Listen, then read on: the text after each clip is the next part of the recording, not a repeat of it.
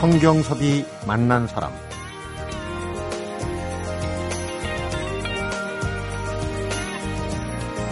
꼭 20년 전이죠. 1993년에 남도 답사 1번지를 시작으로 작년에는 제주편 도라르방 어디 감수광을 펴낸 나의 문화유산 답사기의 유홍준 교수가 여덟 번째 책으로는 나라 밖 일본으로 발길을 돌렸는데요. 이젠 한일 양국 모두가 쌍방적인 역사 인식이 필요한 때라는 이유에서입니다. 있는 사실 그대로를 만천하에 드러내서 한일 양국이 공유할 때가 됐기 때문이라는 건데 그리고 두 권의 일본 문화유산 답사기를 펴냈습니다. 성경섭이 만난 사람 오늘부터 사흘간은 총 7권의 국내 편에 이어서 두 권의 일본 편을 출간한 명지대학교 미술사학과의 유홍준 교수를 모시고 2박 3일 동안 문화유산 답사를 떠나봅니다.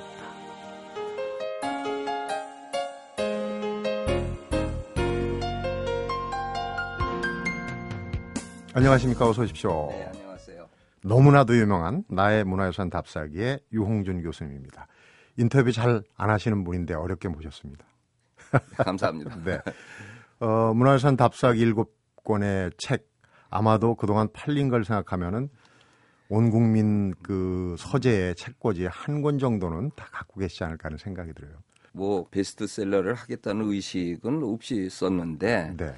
이 기본적으로 여행에 관한 책이잖아요. 네. 그러니까 사람들이 어디 떠나는 것은 다 좋아하니까 네.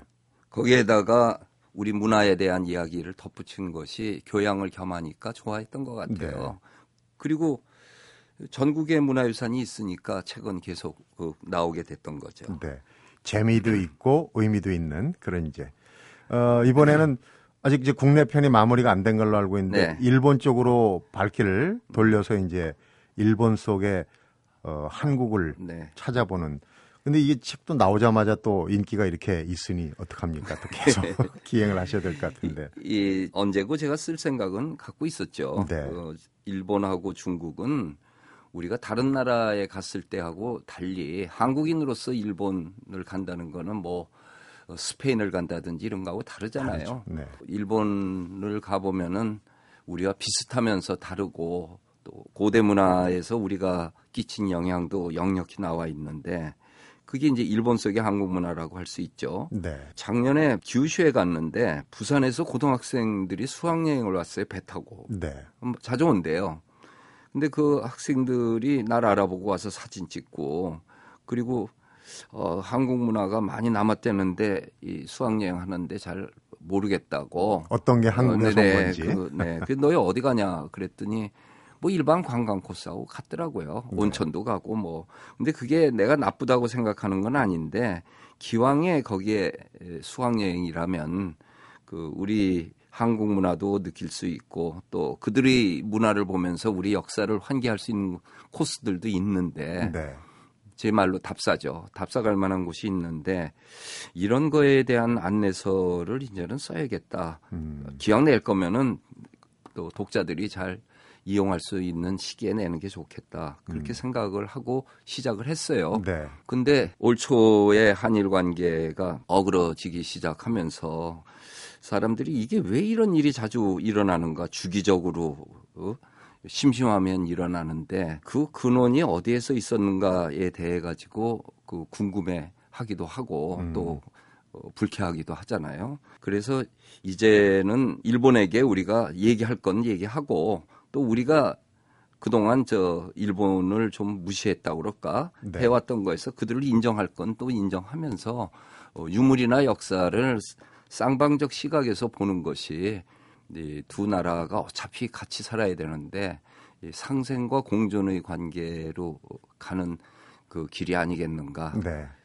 그래서 어, 처음엔 한 권으로 쓸까 하다가 그 기왕 시작한 거 좀 자세하게 쓰자 그래가지고 좀 깊이 있는 얘기도 많이 썼죠. 음. 그, 그게 독자들이 그런데 답사기 1권도 그렇고요.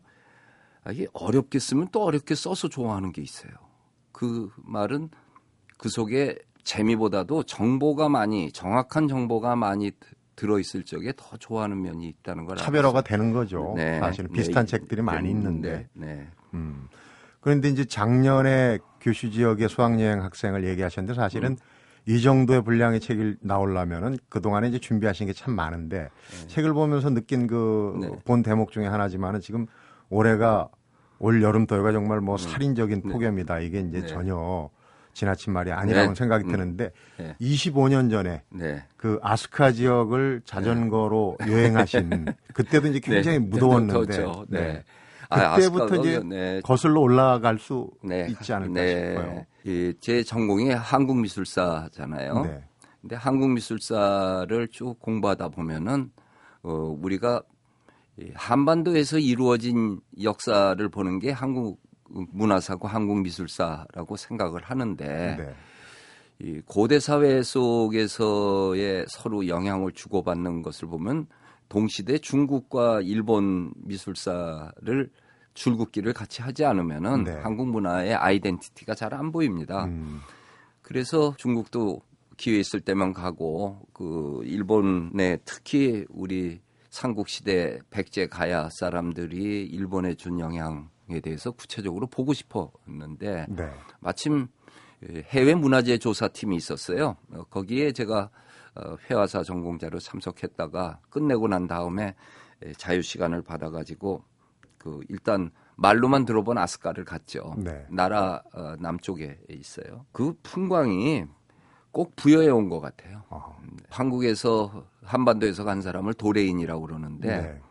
어느 나라나 도레인들 외국에 가면은 정착하는 곳이 자기가 살던 곳 비슷한 곳에 삽니다. 그렇겠죠. 아마. 네. 미국에서도 뉴욕에서 보스턴 쪽으로 가다 보면은 저기는 이태리 사람 마을, 저긴 독일 사람 마을 그러는데 그 마을은 꼭 독일 풍경 같고 이태리 음. 풍경 같고 그래요. 네. 거기에 고대 국가가 탄생하다가 나라로 가면서 이제 일본이라는 국호도 생기고 지들이 말하는 천황제도 생기고 그러는데 그 전에 고대 문화 태동기는 아스카죠. 성덕태자 시절이죠. 그리고 그 유적들이 되게 폐허가 됐어요. 전쟁이 아니라 세월이 오래돼서 네. 어 뭐 나라를 가봐야 동대산이 이런 큰 그 절들이 있고 아스카에는 없습니다. 작아요. 네. 그래서 더 부여 같은 느낌이 이, 들었겠죠. 좀 쇠락한 네, 네, 그런 네. 모습들. 근데 거기 꿈을 파는 집이라고 하는 그 간판이 있더라고요. 렌탈 사이클 꿈을 파는 집. 네. 아, 내가 그 꿈을 파는 집이라는 그 간판에 쏠린 것 같아요. 자전거 네, 대여점 자전거 대여점 이름이 어, 꿈을- 제목이 네, 아주 네, 네. 상호가 그렇군요. 그래서 거기서 하나 빌려가지고 우리 교과서에 나오는 다카마스 고분에 가봤죠. 그리고 그 건너편에 도래인 고향 어, 히노쿠마 마을에 도래인 신사가 있어요. 네. 아, 그좀 쓸쓸했어요. 거기서 보고 그 다음에 일본에 처음으로 공식적으로 큰 절을 지은 게 아스카 데라라고 아스카사인데 네. 예, 백제인들이 가서 지어줬죠. 그리고 그때 그게 596년인가 그런데 그때 처음으로 일본에 기와집이 들었습니다. 음. 백제의 유명한 와박사들이 초청 받아가지고 네. 어, 기와 잘 굽는 와박사들이 기와집을 올렸어요. 그럼 그 당시에 왕의 집은 어떻게 생겼나? 나무 판자 아, 지붕이었습니다.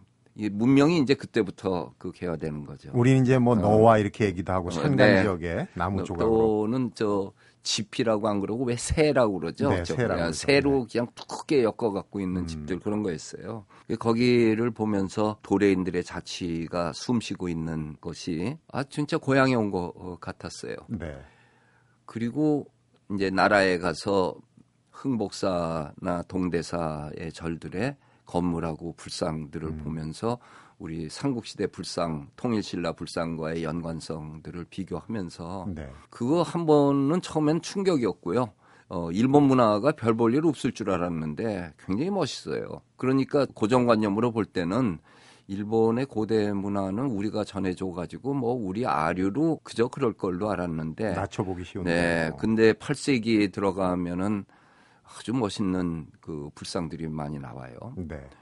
국제적인 양식으로요. 그래서 있는 그대로를 더 봐야겠다 해서 그 다음에 또 일본에 갈 기회 있으면은 가서 보고 자료도 네. 찾아보고 어, 그렇게 해서 또 일, 교- 나라뿐만 아니라 이제 교토, 오사카, 뭐 동경, 대마도 이런 데를 언젠가는 내가 쓸 거니까 네. 아, 이제 느낌을 축적했다가 음. 이번에 다 쏟아놨죠. 제가 그러실 줄 알았습니다. 왜냐하면 나의 문화유산 답사기 20년 전인데 네. 훨씬 그 전에부터 네. 준비를 하시고 음, 네. 병행해서 하신 건데 이제 자연스럽게 네. 일본 편의 문화유산 답사기로 어. 들어갔는데 네. 그 아스카부터 이제 들어갔는데 네. 어떻습니까? 일본 지도를 머릿속에 상상한다면 지금 2박 3일은 어떤 코스로 가게 되는지.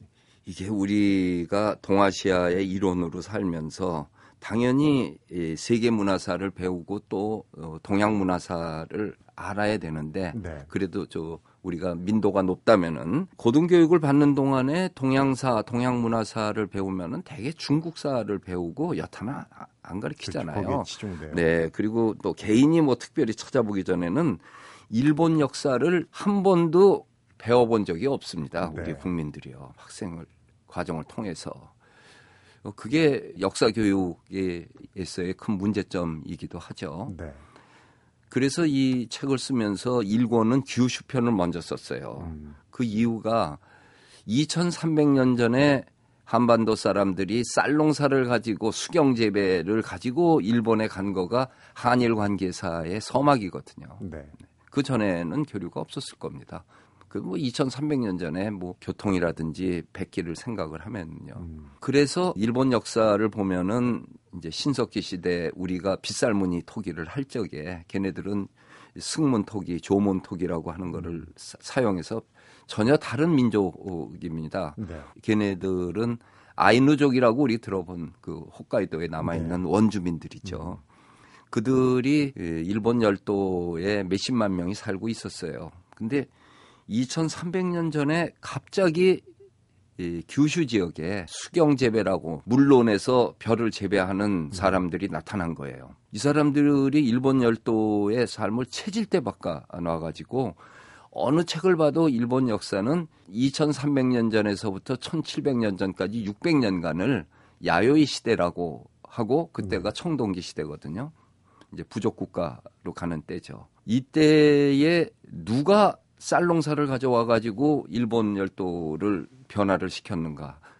뭐 모든 사람들이 다 한반도에서 건너간 사람들 네. 그들을 이제 바다를 건너왔다 해서 도레인이라고 그러죠. 그 전에 있었던 사람들은 저 아이누족의 조몽인들은 그 열매만 따 먹었어요. 농사를 지을 줄 몰랐죠. 지을 줄 모르는 것보다 일본이 그 나무 열매가 많으니까 그냥 그만 네, 필요가 할 필요가. 없고 또뭐 연어도 많고 네. 그랬는데 그러한 삶이 갖고 있는 결정적인 게 겨울을 나기 힘든 거죠. 네. 이 쌀이나 밀 우리 주식으로 삼는 그 옥수수나 이런 거의 강점은 저장이 된다는 거거든요. 음. 저 벼인 상태로 물 습기만 건조하게만 놔두면은 이제 도정해가지고 먹을 수 있잖아요. 그러니까 네. 겨울을 굶주리지 않는 거죠. 그래서 삶이 건강해지고 그 다음에 이제 부가 생기는 거 아니겠어요? 네.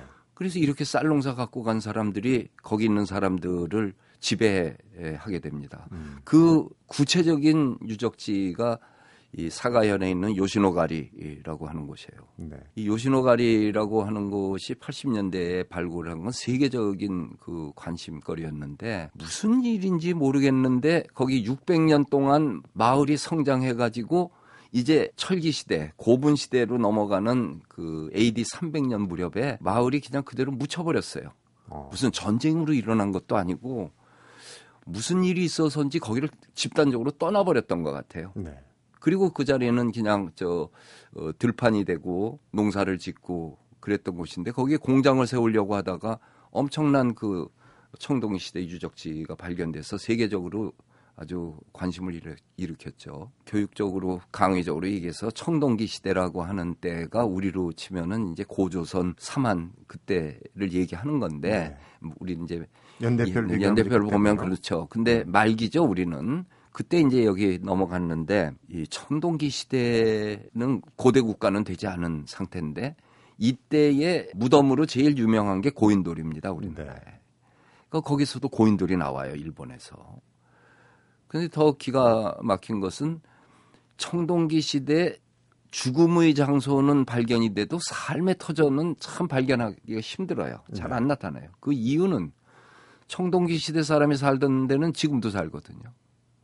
그 사람들이 처음 자리 잡고 살았던 데는 살기 좋은 데 잡았을 거 아니에요. 네. 그러니까 거기를 중심으로 팽창을 했으니까 그때 사람들이 뭐 2000년 후 사람을 위해서 뭐 육물을 거기다 넣어뒀겠어요? 쓰레기고 뭐 그냥 버리는 거죠. 네. 마치 우리가 뭐 2000년 후 사람을 위해서 어디 뭘 묻어두는 거 아니잖아요. 그냥 살, 살 뿐인 거죠. 네.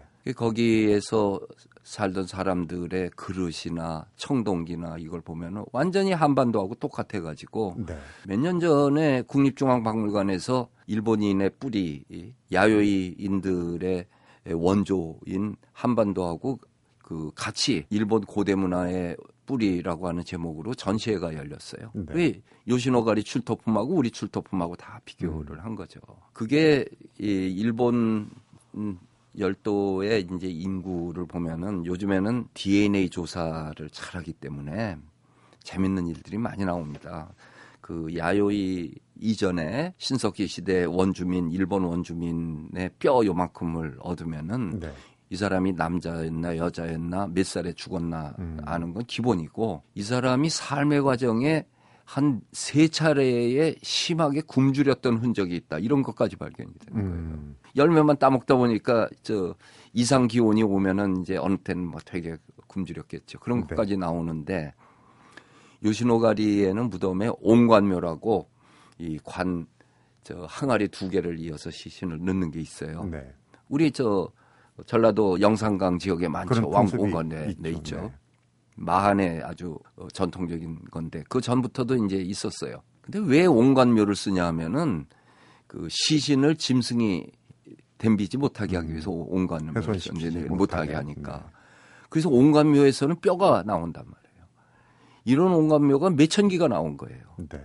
그 일본에 있는 학자가 그거를 다 DNA 조사를 했죠. DNA 조사해서 마지막 나온 결론이 예, 본래 원주민들인 아이누족 을 한반도에서 건너온 사람들이 점차로 정벌을 해가지고 이들과 피를 나누어서 스- 살기도 하고 네. 밀어내고 규슈를 중심으로 한 일본 열도의 주인공으로 갔다는 사실을 알게 돼요. 음. 그래서 지금도 일본에 있는 책 중에 보면은 어, 현재 일본인들의 유전자 중에 70%가 한국인하고 같습니다. 음. 그리고 아이누족은 결국 지금 한 2만 명 홋카이도에 있고 네. 또 약간 변한 사람이 오키나와 유구국에 음. 일부 남아 있고 어, 일본인이라고 하는 사람들이 예, 아주 그 일본 사람들 보면 거의 한국 사람하고 똑같이 생긴 사람 있죠. 네. 그거는 이제 도레인의 피가 한 95% 남아 있는 사람일 거고 네. 어, 우리 한국 한반도 사람은 얼굴이 그 계란형으로 길고 어, 당시 보면은 키도 한 160, 165 되고 이 아이누족을 보면은 얼굴이 직사각형이고 수염이 이렇게 저 새우처럼 이렇게 수염이 나고 그 키가 작고 그 이 피를 계속해서 나누면서 어 일본 사람 중에 왜 키 작고 또 어, 우리가 일본인이라고 딱 보여지는 사람들이 있잖아요. 예전에 이제 외라고 네, 불렀잖아요, 네. 그래서. 그 사람들이 이제 아이누 쪽의 피를 많이 우리하고 반반 섞었다든지 음. 했는데 그래서 총균세를 쓴 제러드 다이아몬드가 한국 양국 사람들은 인정하기 힘들지 몰라도 네. 명백히 뼈와 돌이 토기가 얘기하는 바에 의하면은 어린 시절을 같이 보낸 쌍둥이 같은 그 존재였다. 음. 한. 네. 한- 그렇게 형성이 됐는데 한일 양국의 평화는 이 고대사를 있는 사실 그대로 네. 성공적으로 복원하는 데 있지 않냐. 그래서 요시노가리만 가도 네. 우리가 이렇게 한일 간의 관계도 보여줄 뿐만 아니라 우리 역사를 새롭게 보는 거를 주, 주기 때문에 네. 그래서 규슈부터 음, 시작했어요. 그래서 이제 네. 규슈에 네. 들어가는데 네. 잠깐 이제 그 중간에 네. 정리를 하면서 음. 뭐랄까 답사의 어떤 포인트를 잡는 네. 그런 시간이 좀 필요할 것 같습니다. 성경섭이 만난 사람 오늘은 나의 문화유산 답사기 두 권의 일본 편을 펴는 명지대학교 미술사학과의 유홍준 교수를 만나보고 있습니다.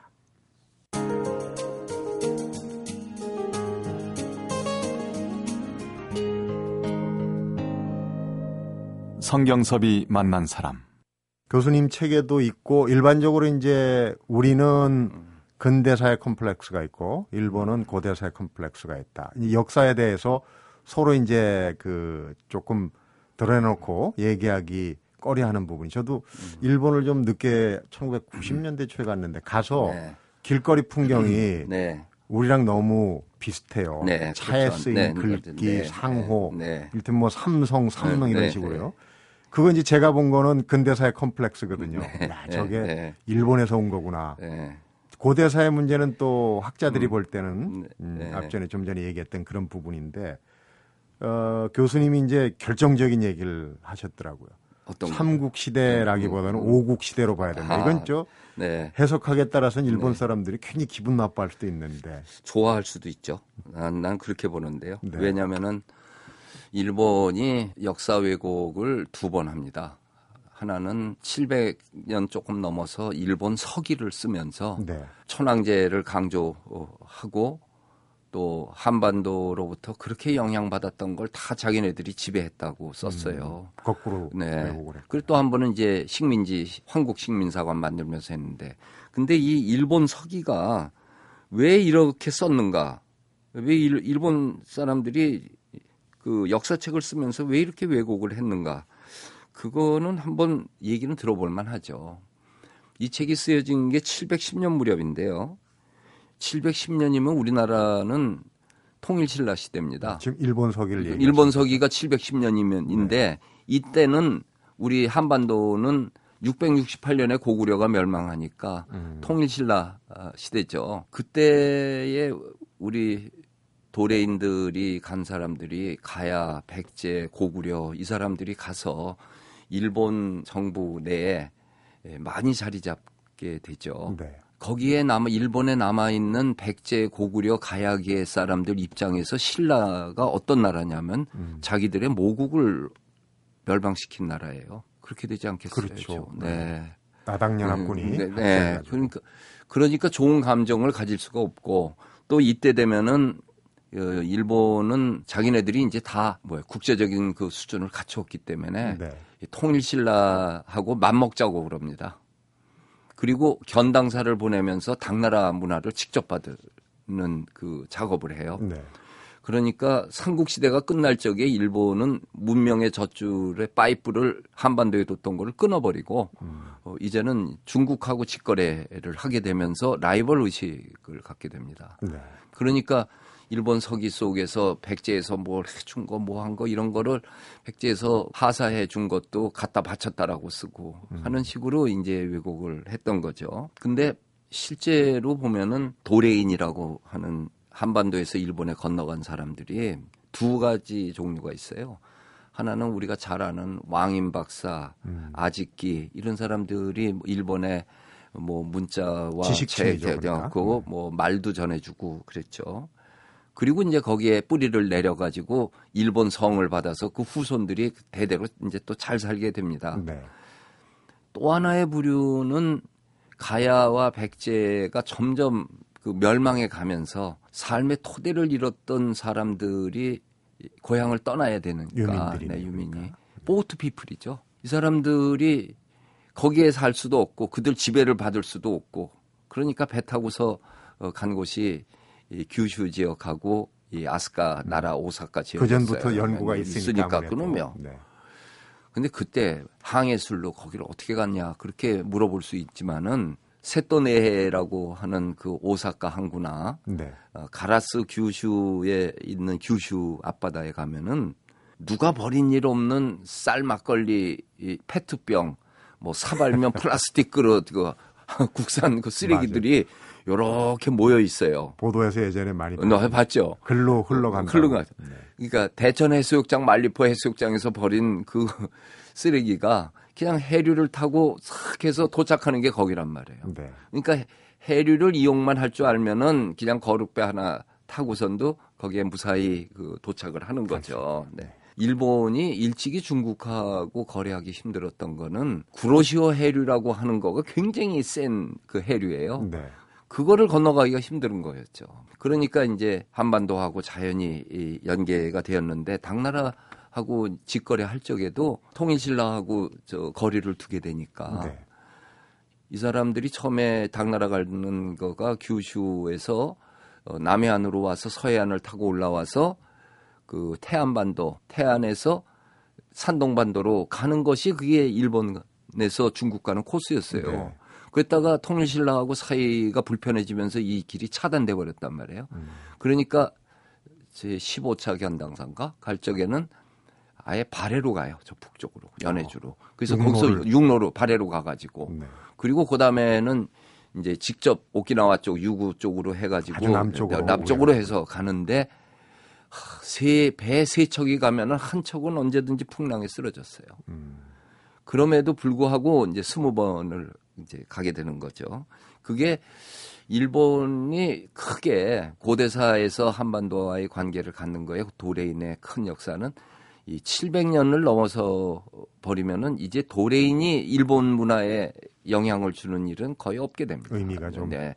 거기에 가 있던 사람들이 계속해서 이제 자손들이 커가는 거가 있고 네. 요 2300년 전에서 1700년까지 청동기 사람들은 쌀농사의 음. 문제였고 AD 300년에서 600년 일본의 고분 시대라고 하는 시대는 네. 가야하고 백제 사람들이 철하고 그다음에 토기, 네. 예, 그다음에 말, 마구, 처- 갑옷 이런 것들을 전해주는 것이 일본이 고대 국가로 가게 했던 거고 네. 아니 거기다 결정적으로 문자하고 불교를 전해주죠. 음. 이게 내가 책 제목이 빛은 한반도로부터라고 쓴 거가 실제로 그래서 문명의 빛은 한반도로부터 더 들어간 거였습니다. 네. 어, 개괄적인 얘기를 했고 규슈 네. 지방의 빛은 한반도로부터 지금 말씀도 하셨지만은 어, 우리가 여기 그 답사를 하면서 규슈 지방에서는 그냥 지나치면 안 될 거 네. 중요한 네 곳만 좀 짚어주시고. 아리따죠. 네. 아리따 이거는 이제 훗날 임진왜란 때 우리 도공들이 가가지고 일본의 도자기 혁명을 일으키거든요. 네. 그러니까 규슈 지역은 크게 에, 요시노가리의 청동기 시대 간 사람이고 그다음에는 17세기에 네. 그 16세기, 16세기 말에 임진왜란 정유재란을 일본 사람들이 야키모노 젠소라고 그러거든요. 도자기 전쟁이라고. 음. 왜냐하면 거기에 참가했던 다이묘들이 그 대명이라고 하는 그 영주들이죠. 네. 영주들이 참전해서 돌아갈 적에 우리 기술자들을 많이 납포해 갔어요. 그 납포해 갔는데 그 중에서도 아주 그 핵심적인 게 도공이었습니다. 네. 일본이 그때까지 자기를 못 만들었거든요. 그 지방에서 막사발 만들던 사람들을 붙잡아 가가지고 도자기를 만들어라. 그래가지고 그 아리따에서 이삼평이라고 하는 분이 네. 이 백토 광산을 발견해 가지고 처음으로 백자를 만들어내요. 1616년에 그 광산을 발견하죠. 그래가지고 이 이말리 항구를 통해서 네덜란드 동인도 회사 사람들이 유럽에다가 수출을 하는데 성공을 합니다. 원조는 우리인데 예. 일본에서 오히려 더 그게 참. 일본이 운이 좋았던 면이 있던 게 예, 네덜란드 동인도 회사 사람들이 대단한 장사꾼이었거든요. 네. 그래서 이 양자강 하구에서 중국 도자기 사가지고 유럽에다 팔아서 아주 떼돈을 벌었는데 차이나라는 게 뭐 도자기를 얘기할 정도는 중국. 네. 네. 근데 그때 명나라 청나라가 싸우니까 장사 소비자는 인- 확보됐는데 물건이 공급 안 되는 거예요. 그래서 그 동인도 회사 사람들이 나가사키에 지사가 있었는데 그 바로 옆에 있는 아리따에 와갖고 너희들 요런 거 만들면 우리가 팔아주마. 근데 그거 팔아가지고 성공을 했어요. 네. 그 다음에 일본이 각 지역마다 도자기 영주들마다 도자기를 만들기 위해서 가라스 야키도 있고 하기 야키도 있고 사스마 야키 규슈 지역 전체가 도자기 신소재의 새로운 기술 혁명이 일어나죠. 네. 그게 오늘날까지 세계 도자 시장을 일본이 석권하고 있는 그 뿌리가 됩니다. 네. 그 유적지들은 가볼 만 하죠. 음, 우리의 원형을 거기서 발견하는데 이제 교수님 말씀대로라면 네. 그거는 우리 것에서 시작됐지만은 네. 우리 것보다 더 훌륭한 부분도 있다. 아. 인정해야 된다는. 그 점에서 우리가 임진왜란 때 도공에 끌려갔다는 건 다 알아요, 사람들이. 네. 가서 아주 노예처럼 사역을 해가지고 고생을 했다. 이렇게 알고 있는 사람들이 또 많아요. 그것도 왜곡입니까?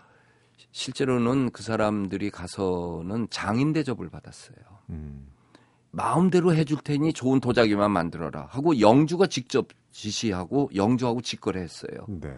그들이 조선에 있을 적에는 지방 까만 사람들이에요. 지방 막사발 만들던 천민이에요. 양민도 아니고 천민 대우를 받던 사람들이 일본에 가가지고는 이 산업공상에서 사에 해당하는 사무라이 대접까지 받았습니다. 최상위 계층. 그렇죠. 그리고 이 도자 처음으로 고력토 광산을 발견한 기삼평은 신사의 신으로 모셨습니다. 네. 도산 신사에 모셔져 있는 신이 세 명 있는데 그 중에 한 분이 이삼평이라고 하는 분이에요. 네. 우리가 그 점에서 반성을 해야죠. 음. 이 일본 사람들이 잡아가서 끌어가 가지고 그 다음에는 그 그들에게 기술 혁신을 할 수 있는 여건을 주니까 그들이 각 지역마다 다른 색다른 아름다운 도자기를 만들어서 17세기 이후 일본 도자기가 세계 시장에 진출해서 오늘날은 석권했다. 그러니까 아무리 좋은 고유 기술이 있어도 장인을 장인 대접하지 않고 그것을 잘 만들겠다는 의지가 없고 그 좋은 그릇을 쓰는 소비 문화가 없으면은 그 문화는 죽는다. 네. 우리가 반성해야죠. 네.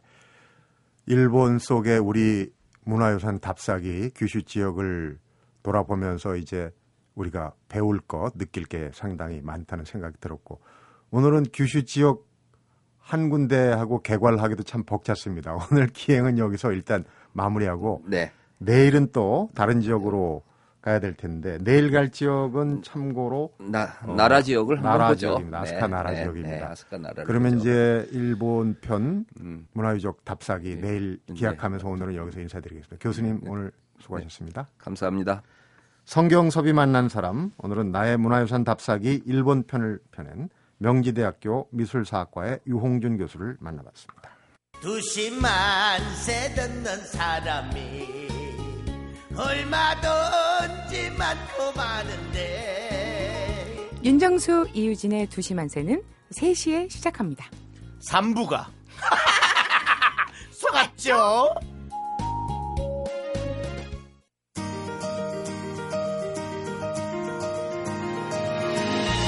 유홍준 교수의 두 편의 일본 문화유산 답사기를 읽다 보면 일본에게 고대 문화를 전해준 것은 자랑해도 된다. 하지만 그렇다고 일본의 고대 문화를 죄다 한국이 만들어줬다는 착각은 절대 하지 말아야 한다는 메시지가 저절로 수긍이 갑니다. 멀고도 가까운 이웃 한일 관계에선 있는 사실을 그대로 인정하고 이해하는 것이야말로 당당해지는 지름길이 아닐까 이런 생각도 해봅니다. 성경섭이 만난 사람 오늘은 여기서 인사드리고 유홍준 교수와 함께 떠나는 2박 3일의 문화유산 답사는 내일로 이어집니다.